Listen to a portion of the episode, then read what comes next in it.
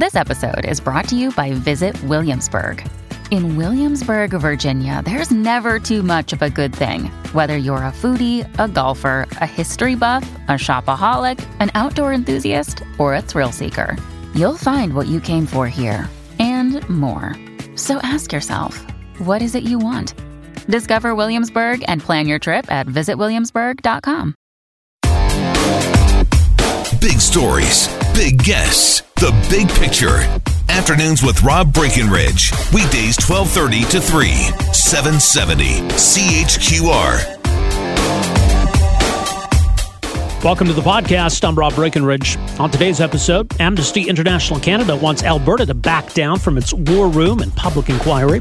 Also, has the Me Too movement led to a backlash that is now harming women in other ways? Designated travelers. How much is it costing taxpayers to transport MPs, spouses, and partners across the country? Plus, World Suicide Prevention Day, the conversations we need to have. Let's talk about what's going on here in Alberta off the top in this uh, inquiry, public inquiry into foreign funded environmental groups. Now, I might be in the minority here. I, I think this all might just kind of end up being a waste of time and money and could end up backfiring on the government in numerous ways. Uh, look, there are certainly environmental groups out there who have been stubborn foes in our attempts to develop uh, oil and gas and build needed infrastructure. Uh, clearly, there have been American groups and foundations that have lent a hand to those efforts. And I think we, we already know a lot about that. I just I, I, I struggle to see what the best case scenario out of this inquiry is going to be beyond maybe some additional embarrassment for some of these groups. I mean, the whole mandate of this inquiry is limited to Alberta. We're not going to be subpoenaing anybody from any uh, American foundation. We're not going to be able to man, demand any records from any of these groups. And, and frankly, violating charitable laws, if, if that's gone on, I don't know that anybody has alleged that. But any violation of charitable laws, I mean, that, that's federal jurisdiction. So I'm not really sure what we're expecting this inquiry to come up with, or sort of what the best case scenario looks like. Worst case scenario, as it comes back as, as a big nothing burger and ends up being a huge PR boost to these groups and ends up being a big embarrassment to the government. Even the process itself, let's not forget that through this inquiry, these groups are going to have an opportunity uh, to mount a defense, to call witnesses, to cross examine witnesses. So even, even the process could be a huge PR boost to them. So I see a lot of ways this could go sideways. And I'm not really sure what we're expecting to get out of it. But it is full steam ahead for this inquiry. A website has been launched this week, albertainquiry.ca, allowing the public to what send in information. I'm not really sure what we're expecting to get from this either. I mean, I guess if you want to go to the, the website and tell them how much you think Greenpeace sucks, well, okay, How about her. Uh, uh, trending uh, last night on Twitter today was the hashtag report in Albertan because this has a little bit of a, a snitch line sniff to all of it. I guess we'll see what comes of this inquiry because it does seem as though it is full steam ahead. But today, the group Amnesty International, Amnesty International Canada, releasing a letter calling on Premier Kenney uh, to end this inquiry. What they see as human rights concerns regarding Alberta's fight back strategy. What might those human rights concerns be?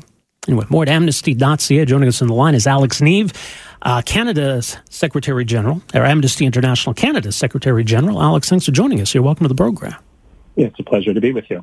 All right. So, why, why is this uh, uh, of concern? This this whole issue of concern to Amnesty International? Uh, well, our concern here is that this has really set the the climate for there to be a very aggressive attack against human rights defenders, environmentalists, indigenous rights activists, who very legitimately and importantly are seeking to engage in a vital public debate uh, about such issues as Alberta's responsibilities and contribution to fighting the global climate crisis, uh, where um, regard for indigenous land rights fit uh, within the strategies for um, the the, uh, the province's oil and gas industry, etc., and doing so through very aggressive language that talks about fighting back, the name of the strategy, a war room, uh, which is you know, we're expecting any day now, which is the place from which the, the campaign against activists and human rights defenders will be waged. And the public inquiry that is making these uh, these accusations that there is pervasive foreign support of environmental groups, etc., and that there is something wrong about that, even something traitorous uh, around that. And it's often all uh, sort of encased in language talking about activists as if they are enemies, uh, that uh, that everything they are putting out there for public debate uh, is lies and defamation. That is all very concerning, and it is very reflective of a trend that we're seeing around the world, quite frankly, from a growing number of authoritarian governments who go after civil society groups, environmentalists, uh, human rights groups in exactly the same way, vilifying them, uh, trying to build this narrative that that they're only telling lies, uh, and going after this idea that that they're all receiving huge amounts of support from outside the the country or the province in this case, and that that somehow only amplifies this sense that they're betraying the country and, and are traitorous. And okay. all of that is putting activists at risk. Well, Alex, I mean, look, I'm not going to deny that there's been over the top rhetoric, but it, it seems uh, like a pretty myopic focus to only focus on the uh, over the top rhetoric from one side. Uh, certainly, the groups that are campaigning against Alberta, Alberta's oil sands, I think themselves are guilty of some pretty over the top rhetoric that these politicians are trying to destroy the planet. They're in the pocket of big oil, uh, that this is a, a carbon bomb that threatens existence. I mean, there, there's all kinds of over the top rhetoric to go around on all sides of this debate. It seems pretty selective to, to pick and choose from one side here. Uh, well, I think there's a big difference between one side being a government and the state, and and the other side being civil society and activists and human rights defenders. We're not at all talking about an even playing field, and we're not talking about uh, the the same sense of legal responsibilities and obligations. Amnesty is not at all suggesting that the the government of Alberta uh, shouldn't uh, promote its views, shouldn't engage vigorously uh, in debate. Uh, but we are very concerned uh, when the tactics, strategies, processes used um, further this narrative that, that activists are liars, that activists are traitors and enemies, um, and are and are very worried in particular because that's a trend we see right around the world, which is increasingly in 2019 putting human rights defenders and activists at greater risk everywhere in every corner of our world uh, than they have been for many, many years. Okay, but we should also be careful in our language too. I'm not aware that the premier or anybody in government has called any any Canadian activist uh, a traitor. So I'm, I'm not sure where, where you're setting that example from. Uh, there certainly has been frequent use of the word enemies. Um, and of course, uh, we start to get into a slippery slope of what comes out of the voice of a politician, the premier or a minister or anyone else, and what then is picked up on social media by uh, by groups that sort of parrot and and are, are fueled and encouraged uh, by politicians.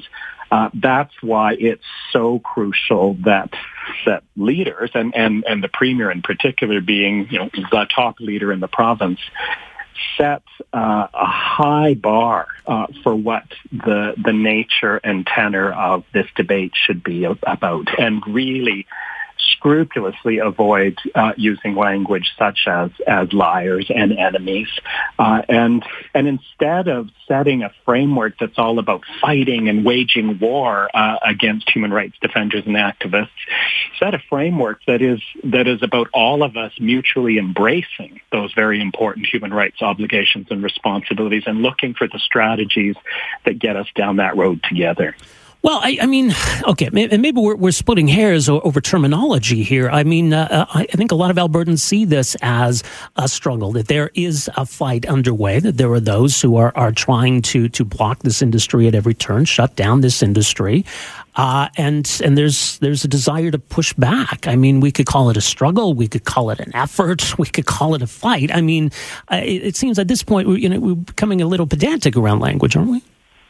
I don't think we are. We're not being pedantic when we know uh, right around the world and in Canada, including what we've seen in recent months with respect to to the kinds of online threats that have uh, been made against activists and, and human rights defenders, Indigenous women activists, etc., violent threats, etc. I'm not suggesting any of that's coming from the government, but it but it's all provoked once this this climate and this environment is unleashed. That's why it's not pedantic or splitting hairs to be concerned about language. Um, and, and, and this is building on Amnesty International's experience right around the world. We've seen everywhere how much of a difference words matter, how much of a difference tone matters, and how crucial it is that governments live up to their human rights responsibilities to use the right words and set the right tone, recognizing that there will be others who go far beyond uh, what government uh, says. And, and that's why this is not at all something of minimal concern. Okay, well, let me give you an example because, as I mentioned at the outset, uh, you know, the, the writ is going to drop tomorrow, will officially be in, into a federal election campaign. Each and every party is going to have what is referred to as a war room. Uh, and, and that's a common political term for kind of a center of operation when it comes to getting your message out. The Alberta government did not invent the term war room, and it's used quite commonly in politics. In your letter, though, you're singling out Alberta for its use of a term that is used frequently in Canadian politics. We're not suggesting that the term war room should never be used by politicians in any context. Our concern is the context in which it's being used here. A war room that isn't the sort of command control center for an election campaign, uh, but a war room that is uh, very definitely and, and explicitly about uh, going after the environmentalists and others who are raising concerns or even expressing outright opposition to the oil and gas industry uh, and waging a war there.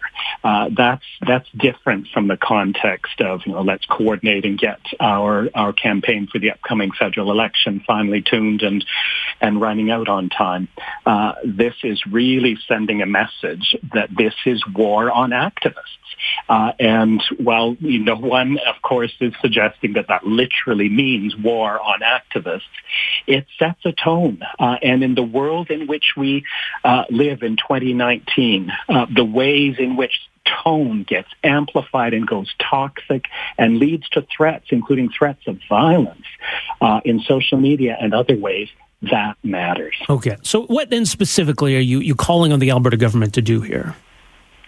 Uh, we want them to back away uh, from uh, from this this rhetoric and and and and very harsh hyperbole about fighting and wars and enemies, uh, and and really take an opportunity to regroup and reconsider, uh, and to put the province's clear human rights responsibilities, human rights responsibilities to uphold and protect the space for human rights defenders, human rights responsibilities to vigorously ten, um, protect rights around freedom of expression and freedom of association, to be very attentive to the rights of indigenous peoples and the reconciliation agenda, and to recognize that there's a very pressing human rights agenda, which yesterday at the UN, the UN High Commissioner for Human Rights called the most um, uh, major uh, human rights crisis the world faces, and that is the global climate crisis.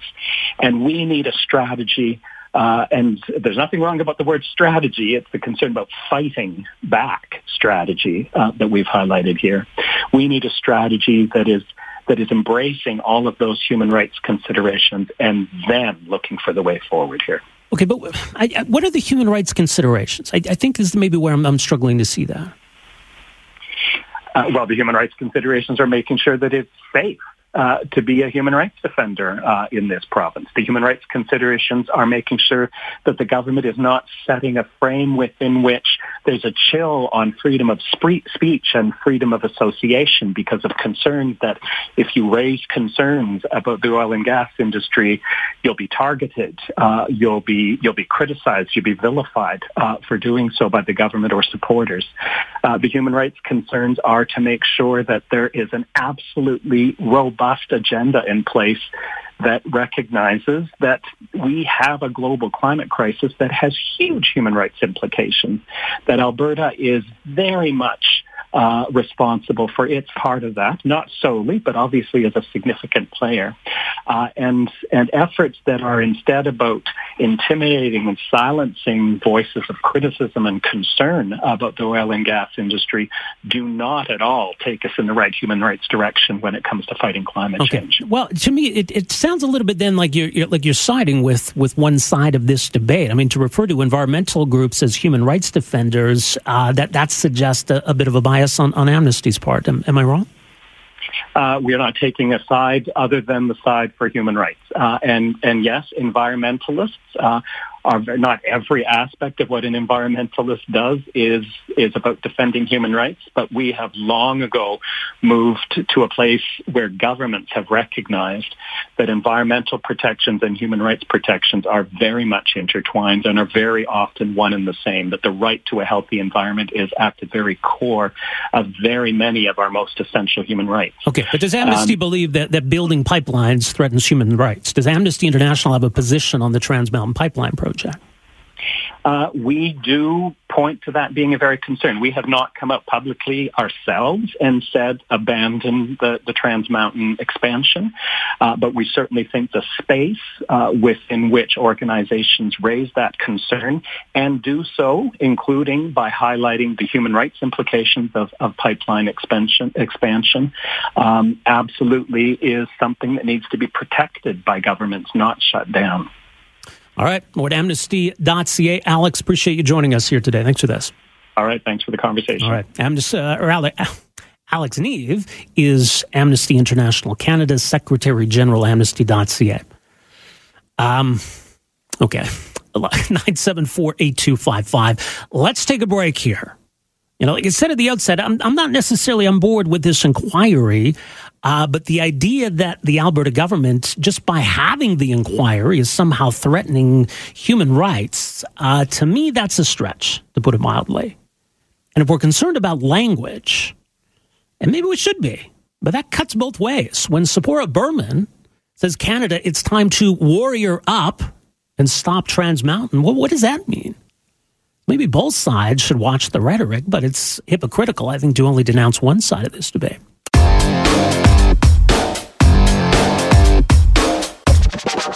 Well, we've heard a lot about the Me Too movement over the last year or two. Uh, and, and the importance, I think, of, of having a, a situation, having a culture uh, where victims uh, of sexual assault or sexual harassment feel as though they can come forward, feel as though that they're going to be listened to, feel as though that there is going to be consequences for those that abused or assaulted them. Holding powerful people accountable is clearly something that hasn't happened in the past and does need to happen in the future. So, is this Me Too movement brought about that kind of meaningful change? Well, it's a hard question to, to quantify. How do, how do we measure that? Well, there was one survey recently that, that attempted to do that, and I think it, it raises some questions about the impact of the Me Too movement and whether there's been kind of an unintended backlash. Now, here's the story from uh, Global News today. For some, there was a hope that publicity and solidarity might encourage more women to speak up and more men to be less inappropriate. At least that's what a University of Houston management professor's early Me Too survey results revealed. The latest survey from Professor Leanne Atwater and other researchers teased in this month's Harvard Business Journal puts a spotlight on how men have responded to women publicly sharing their sexual harassment and the backlash women face as a result. What they found, for example, is that one fifth of men were reluctant to hire attractive women Well, slightly more expressed reluctant about hiring women for roles that require close interactions with men. So, what do we make of these findings? Joining us to talk more about all of this, very pleased to welcome to the program uh, Dr. Leanne Atwater, Professor of Management at the University of Houston, lead researcher on this uh, important new survey. Uh, Professor Atwater, thank you so much for joining us here. Welcome to the program. My pleasure. Thank you for having me. Well, tell us a bit more then, I guess, about what, what it was you were trying to answer uh, through this study. Well, it seemed in the beginning, um, shortly after Me Too, the Me Too movement got on, that mostly the women were, you know, throwing their hands in the air and saying, finally, we've, you know, we're going to get justice and this is all going to stop. And, you know, we've found solidarity, as you mentioned. Um, but it didn't seem like it was all going to, I was worried, my colleagues and I were worried that whenever there's a movement like this that disrupts the status quo, particularly when it's somewhat threatening to those in power. So the civil rights movement is an example. Um, there's typically some backlash that it isn't just as, you know, wow, what a solution we've solved this problem. Um, we were worried that there may be some behaviors that did not bode well for women um, as a result of this. And so our first survey we did shortly after the Me Too movement was launched, and that was published in Organizational Dynamics. And this most recent one we did about a year after. Um, the first survey we asked people, what do you think is going to happen as a result of the Me Too movement? And there were clearly some positive expectations um, that women would be more likely to speak up, et cetera. Mm-hmm. But there were also some fears that women might um, be excluded. Uh, a way to solve the problem of sexual harassment is just not to put men and women together. Right. So our second survey asked people what was actually happening in the workplace, and sadly, the realization of what was happening was more negative than what people anticipated. Um, so, as you mentioned, men and women reporting reluctance to hire women for jobs that require men and women to interact together, um, reluctance to be alone with women, um, reluctance to hire attractive women, and you know all of this is against at least it's against the U.S. Civil Rights Act that says you cannot discriminate on the basis of gender. And if you're selecting out women for a variety of workplace activities on the basis of gender, you're not only doing a great disservice to women and men, but you're violating the law. Right. Um, but what what does it tell us though about you know the fears that exist? Because I don't. I wouldn't think uh, that someone who's not hiring a woman is is afraid that they are going to then harass that woman but it's it's is it a fear? It's a fear of being accused, I guess, falsely accused. Well, men, you know, the proportion of men that was roughly forty five percent of men said that they had greater fears of being um, unfairly accused. Right. So rather than take a chance on being unfairly accused or having someone else in your organization be unfairly accused, we just won't give them the opportunity. We'll just keep women and men apart and then there won't be any harassment that we have to worry about. Um, sadly, that isn't real great for women's career opportunities. No. What happens to, you know, if if I can't be alone with a woman as a man, if I can't be alone with a woman, how am I going to mentor her? Um, one, one of the individuals that commented on our paper in HBR said that they have now decided that men and women cannot drive in cars together, that they must drive separately. Um, so how does the social networking work for women if they're being excluded from social activities? They're not being hired. They're not being allowed to be in a car or go on a job um, trip with another man. Those are have some severe ramifications that are not good. Right. So, so what do we do at this point? Because you know the issues around harassment that were coming to light are very legitimate issues. But if there's now this this fear that's becoming ingrained, I mean that that's going to be hard to undo. Well, I mean, clearly we have to make managers and HR managers aware that some of this is going on. Um, our surveys were anonymous, and so people were willing to say that they were doing these things. I don't imagine that they would tell you that face to face and perhaps it's even more severe than we under you know than than we think because maybe some people didn't admit that these were some of their intentions. Um, but we've got to make managers aware that some of this is going on so that they can put policies and safeguards in place that don't allow it to happen. Um, we've got to, you know, we've got to make women aware. And interestingly, I, I must point out that one of the issues that it gets brought up is that, oh, well, women, you know, so many women, they see everything as sexual harassment. I have no idea, man, you know, what they're going to interpret poorly. And we surveyed people about what is sexual harassment in your mind and how severe are a variety of behaviors. And the men and women agreed completely. Um, the, they both saw the same behaviors, the same degree of severity. And if anything, the women were more lenient in terms of for example, oh, if someone tells you you look nice, is that harassment? The men were a little more likely to say yes, it might be seen as harassment than the women. So men are not unaware of what these behaviors are, and women are not overly sensitive in general. Mm-hmm. You know, um, so that's not the solution. The solution is not understanding what sexual harassment is. It's not engaging in it and not excluding women as a solution to it. Right now, it's it's interesting too because your surveys have indicated, uh, you know, some some evidence around the question of how widespread harassment is. I mean, how, how big a problem is it? You know, there are a whole lot of surveys out there.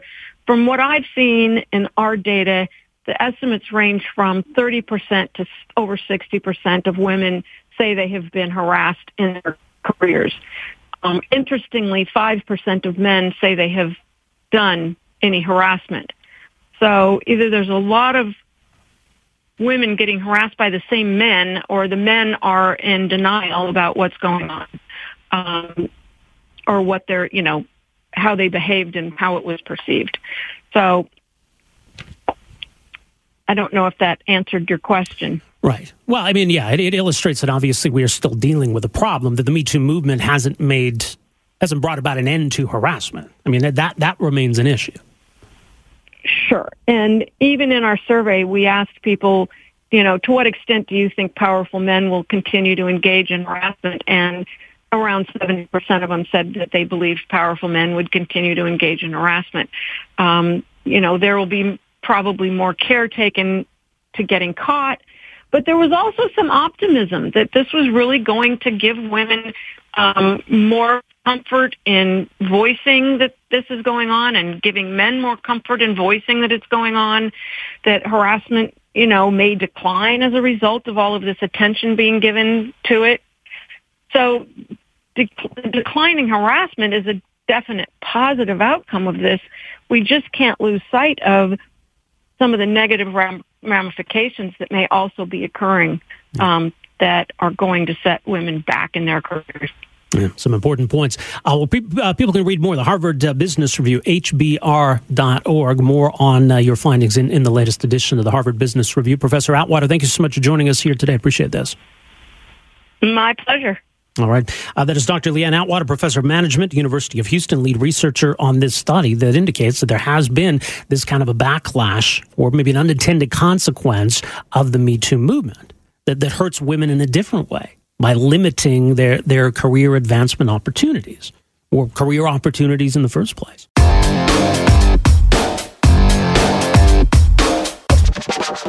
So, as you've been hearing today, the uh, Prime Minister will officially commence the uh, federal election campaign tomorrow. Will uh, make the uh, traditional visit to the Governor General, drop the proverbial writ, and we'll be off and running. Uh, so the campaign will officially kick off tomorrow. Election day, which you already knew, is October 21st. And don't forget, as mentioned, uh, tomorrow morning from 8 to 9.30, Donna Friesen will be hosting, uh, hosting an election special Decision Canada uh, as we mark the official beginning of the campaign. As we get set to head into the campaign, we got some new numbers uh, out this week uh, regarding the amounts of taxpayer subsidized travel that politicians have been doing across the country over the last four years. $4.5 million worth. Joining us to talk more about this is Amanda Connolly, uh, reporter with Global News. Amanda, thanks for making some time for us here. Welcome to the program. Thank you for having me. Uh, now, this required a lot of digging on your part. This is data that comes from the members' expenditure reports. So, how, how did we uh, get down to this total of $4.5 million? So, as you mentioned, this took quite a lot of digging on our part. Uh, what we did was we, we went through uh, through those public expenditure reports, basically digging uh, digging up all of the detail around what we call designated travelers, and these are individuals who MPs are allowed to basically share their travel allowance with. And that allows this individual, who's oftentimes a spouse, a relative, or things like that, to travel on the taxpayer dime if they're doing things like um, being reunited with the, the MP if they're family or um, going to events with them and, and that sort of stuff. And so what we did was kind of go through there and, and rank those uh, those claims for spousal or partner travel by MPs and really try and get a sense of who was claiming the most and why that might be the case. Right. Now, yeah, again, obviously members of parliament have to do a lot of traveling. Their job requires that. But to the question of whether and when they can bring their spouses along, that becomes a, a different kind of question. So, are, are there pretty clear rules around the circumstances under which designated travelers are acceptable? So there, there are some rules here. They're not. Uh, there, there are certainly questions as well that, that remain a little bit unclear here. Generally, what happens is in cases where an MP is, or sorry, a, a disposal traveler is um, traveling from the riding to Ottawa, for example, to be reunited with the MP, that's an example of something that would be covered. And so you do see the overwhelming majority of these claims being travel back and forth between an MP's riding and Ottawa, where of course they, they do their work in, in the House of Commons. We also see claims for travel between the riding and Canadian, other Canadian cities. So, for example, if an MP has to travel to an event and their spouse comes with them from the riding, that's also an example of something that would be covered.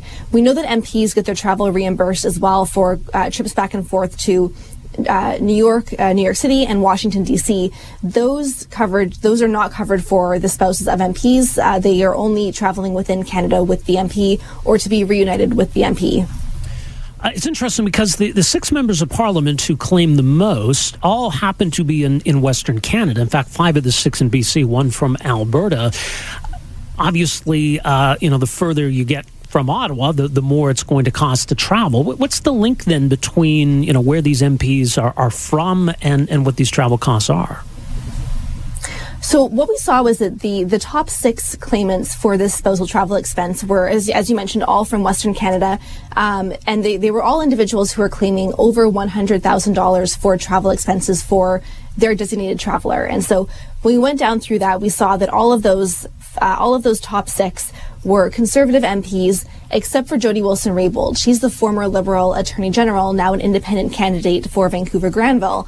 And the question there that really emerged for us was looking at the, the discrepancy between what she was claiming, which was $125,000 in travel expenses for her husband, and kind of contrasting that with the MPs who were in the top category, but who also came from very rural and remote riding. So, for example, Todd Doherty, a conservative MP for Northern BC, was one. He was the top claimer with about 145,000 um, dollars in travel claims for his wife, and looking at those numbers and saying, well, she, she's not from a, a rural or remote riding, although she is from Western Canada. But other MPs who are from the Vancouver area too were claiming far less. What's also interesting too, I mean, four point five million dollars seems like a lot of money, but I guess you know the good news is here that if we look back in recent years, uh, the numbers, the overall numbers, have, have held fairly steady. It appears that's certainly the indication that we got. So going through year by year, when you break down that 4.5 million, it really does kind of balance out with what we've uh, within a range that uh, we've come to see over over previous years. So generally per year, you're looking at around you know what um, 1.2 to 1.5 million dollars per year for these spousal travel expenses, and that's been consistent going right the way back to roughly 2012, 2013. Um, so kind of throughout two two different governments here, we've seen this this um, level of spending be consistent. And kind of one of the things that we also looked at here was um, breaking da- breaking it down by by area. And so, of course, MPs have this option for spousal travel. They also have the use the option of using uh, Via Rail, which gives free travel to MPs and their families, uh, whether the, the families are traveling with the MP or not. And so for individuals whose ridings were located around the, what we call the, the Quebec Windsor corridor, so that kind of big popular uh, transit route that Via Rail operates here in Ontario and in Quebec. Um, and what we found was that cabinet ministers who lived, who represented ridings along that uh, that route, were also claiming tens of thousands dollar, tens of thousands of dollars in expenses for their spouses. And so that was a question that we put to them was why were they using this taxpayer option when mm-hmm. they had the option for free travel as well? Yeah, and I guess the other point that's come up in all of this is is whether, when it comes to, to spouses traveling on, on the taxpayer dime, whether there should be um, uh, a prohibition on using business class. Yeah, so the way that the rules work right now is if the flight is over two hours in length, they are allowed to fly business class. And so that really is one of the, the, the questions that I think is emerging from this.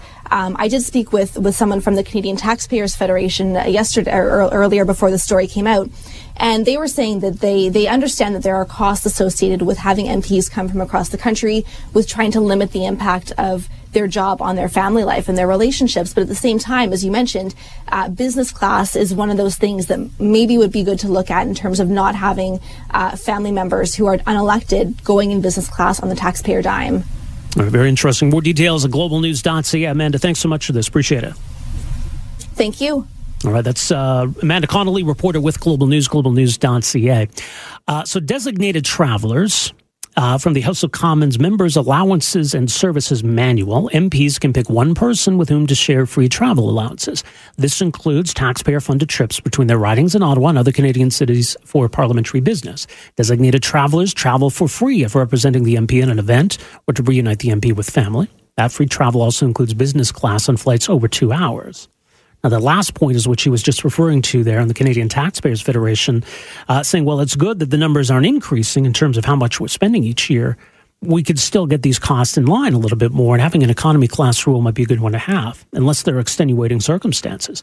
Look, I understand for, for politicians, you know, the, the sacrifice uh, with regard to your family life is a lot to ask, especially the further you go away from Ottawa. So people from Alberta, BC, you know, it's a long distance to travel to Ottawa. You're away a lot of the time. Uh, and, you know, people may hesitate about being members of parliament because you're going to be away from your family, you're going to be away from your spouse for long periods of time. Uh, so opportunities where, you know, you can ensure that relationship is being looked after, it's, it's not completely unreasonable. I think people do sympathize at some, at some level.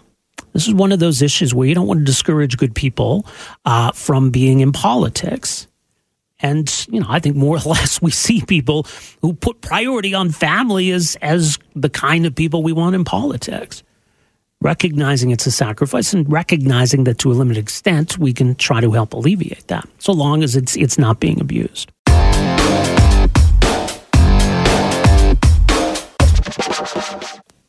An important but difficult conversation uh, and, and perhaps by it being World Suicide Prevention Day, it gives us the opportunity to have this conversation. According to the uh, a new report from the World Health Organization, one person dies by suicide every 40 seconds. Report reveals that more people die by suicide than in war every year. The World Health Organization has urged governments to adopt suicide prevention plans to help people cope with stress and to reduce access to suicide means. They say it is a global public health issue. So, how do we address it? And how does having a conversation help get us to a path where we're preventing this? Well, joining us uh, for some thoughts uh, on all this, very pleased to welcome the program uh, Mara Grunau, Executive Director of the Center for Suicide Prevention here in Calgary.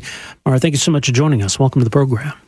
Hi, Rob. Thanks so much for having me on. You know, it's interesting. I mean, it seems like we have a day for, for everything, and, and maybe it seems to some people a little gimmicky, but it, I mean, is there, does it present an opportunity to, to address some really important issues? Yes, you nailed, the, you nailed it right on the head. Uh, it does feel gimmicky. We have a day for everything. But when it's a difficult topic and not one that is naturally broached in conversation, having a day gives us an excuse to drive the conversation to the issue where does that conversation need to start? What, what does the focus need to be? Well, I think if, you know, if everyone was really honest with each other, it would be difficult to find somebody who wasn't connected to somebody who died by suicide. We've all experienced suicide in one way, shape, or form, and some of us more directly than others. And yet, it, we feel so terribly alone. It's so stigmatizing that we aren't readily bringing it to the surface and other people near us may be suffering with the same loss or with thoughts ourselves and yet because we're unwilling to talk about it we suffer alone. And people often suffer alone and die alone. Right. There's there's stigmas that exist around. What what, what are those stigmas Oh, probably the biggest one in suicide prevention is that it's all in your head and you should be able to fix it. Mm-hmm. And that kind of goes to just general mental health uh, overall, right? Oh, pull yourself up by your bootstraps. Why are you lounging around? Get up and get out and do something. Oh, you're depressed? Go for a run. Well, truth is exercise does contribute to mental well-being, but when you're at the pit of depression, getting yourself out to exercise is like an you know, feels like an unsurmountable task. It's it's really hard. Mm-hmm. Well, and right, and, and I mean, we're talking about, I guess, a symptom or a manifestation of mm-hmm. of something that's happening, something that people are going through, and and and it means understanding what those those root causes are, those issues are. Right, exactly. And no two people's experiences is the same. And so it's really important to be non-judgmental, open and receptive so that people feel that they can come and talk to you.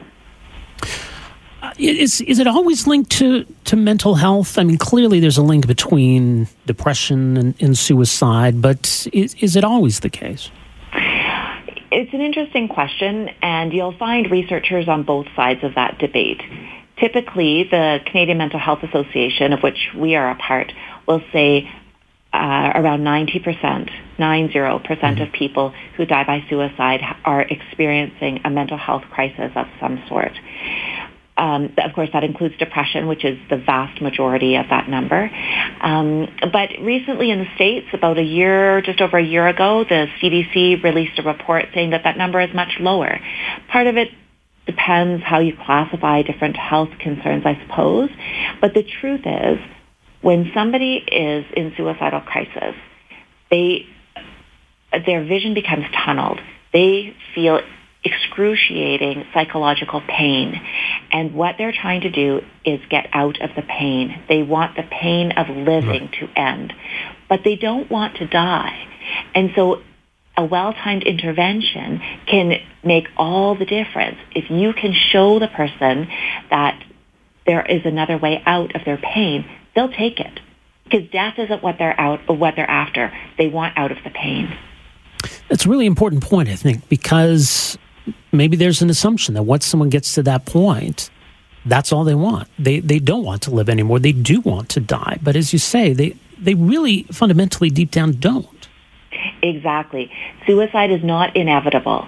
We get that question a lot. If someone has really set their mind to it, will it happen? Well, yes, if nobody stops them. But we have to remember that they're not thinking clearly at that time. Uh, research is fairly uh, conclusive on that, that their vision has become so tunneled um, that they can't see other options. What should people be watching for then? I mean, you know, just because someone might be struggling does not necessarily mean they're they're suicidal. But are there particular signs that, that people really need to be watching for? Yes, there are. I mean, everyone is unique, and so it's difficult to, you know, give a checklist. But there are some general trends to watch for. Uh, a significant change in behavior probably tops the list. If you see somebody where they've they really have had a big delta, so we're not talking little things, but you know they they're usually outgoing and and sociable, and now they're moody and withdrawn. That's not great. Increase in substance use. Mm-hmm. Now, some people consume substances recreationally or they drink quite a lot. That isn't the sign; it's the change, right? So if you go from this level to that level. Right you're looking for the change. If they're not kind of keeping up with their appearance, if they start giving away their prized possessions, if they make kind of, you know, self-deprecating comments like, oh, you'd be better off without me, or I don't have long for this anyways, those are cues. Those are invitations to say, hey, like, what do you mean by that? People don't say those things lightly. Uh, they don't joke like that. So when they say a sentence like that, that's an opportunity to jump in. If you're concerned about somebody, um, the best thing to do is tell them exactly why you're concerned. You know, I, you're not yourself these days. I've noticed, and then fill in the blank as specifically as you can. I've noticed that, you know, you're far more withdrawn than you used to be. We ask you to come out and you don't come out.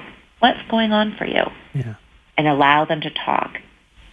Yeah, and I, I, mean, obviously, it's a difficult conversation to be ha- to have in the first place. I wonder if people almost worry too about it becoming a self fulfilling prophecy, or once you address the topic of suicide, you put that idea in, in the person's head. I think at times even people are afraid of bringing it up. You're so right. People are afraid, but let me tell you that research says the exact opposite. You cannot put that idea in somebody's head. If it's there, they'll tell you. If it's not there, they'll tell you. So if you say, you know, sometimes when people are at this point, they consider suicide. Are you considering suicide? Which I say it very easily to you, but it's a very, very difficult conversation to have. But if you can say that word, it takes the burden off of the other person. And all they have to say is yes or no. And if they say yes, don't panic together, call the distress center, dial 211, and the distress center will answer your call day or night, and they will navigate what to do next for you. You don't have to have that in your head. Don't try and solve the person's problems. Their problems might seem trite to you. But that's not the point. To them, it's life and death. Just listen. Mm-hmm. Also, even if their problems seem really big and you can't come up with a solution, that's fine. You can't come up with a solution. It is most likely much bigger than you. And just let it be and just listen because that's what your role is. Well, it's interesting. I had a text from somebody, and I suppose a lot of people will be in this, this same boat. Says I've had two friends commit suicide, but one in particular, I blame myself for ignoring the signs 25 years later. It's really tough for people to deal with the loss of a loved one like this, and wondering, you know, what what you could have done differently. I mean, what, what do you, what do you say to people in that situation? Yes. Well, first of all, I just want to affirm that person who's texted in to say there is no grief like suicide grief. Nothing brings us to a point of blaming and shaming and guilting and, you know, over and over in our heads uh, and with each other than suicide. Um, it is not your fault. So a few things there. One, when the person is very close to us, those changes in behavior can be difficult to detect because it's sort of like the frog in the pot. You're in the pot too. And so when the changes are so slow moving, we often can't see them. So we rely on that larger network of people around us to reflect to us what they see.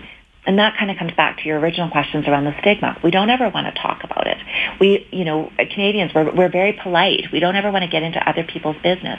But we actually kind of need to a little bit just so that each so that we create a social safety net for each other. The other thing is that sometimes as the loved one, we do all we can to help our person who is at risk of suicide and they still die. It is still not your fault. It is not your fault. At the Canadian Mental Health Association, we say everyone can recover from mental illness and everyone can recover from suicidal crisis with the right supports in place. For some people, all they need is one intervention. They need one person to look them in the eye and say, you matter. And they'll never get to a point of suicidal crisis again. For other people, they ride this wave of in and out of suicidal thoughts and feelings, sometimes for the long term. And they need a very different level of support and care, more than just something that a friend can do. So it takes everybody to help when it comes to suicide. Well said. Now, in terms of whether we're making progress, there there seems to be a more more of a willingness these days to to talk about these issues. But uh, how do we measure whether we're making any progress on this? really that's a really good question because people immediately want to jump to the rate. Yeah. Oh, is the rate coming down? Well, first of all, the numbers are underreported as they are, so we don't have a great baseline to start from, let alone a, way, a mechanism of measuring uh, if it's coming down. So we need to look for other kinds of measures to see uh, the impact of our work. One is the level of stigma. Are more people willing to have the conversation? Are more people seeking information? Are more people calling the crisis line? Are more people turning up at the emergency room uh, with at risk of suicide. Now, we don't advocate for people to go to the emergency room unless they're really in a crisis because it's for emergencies.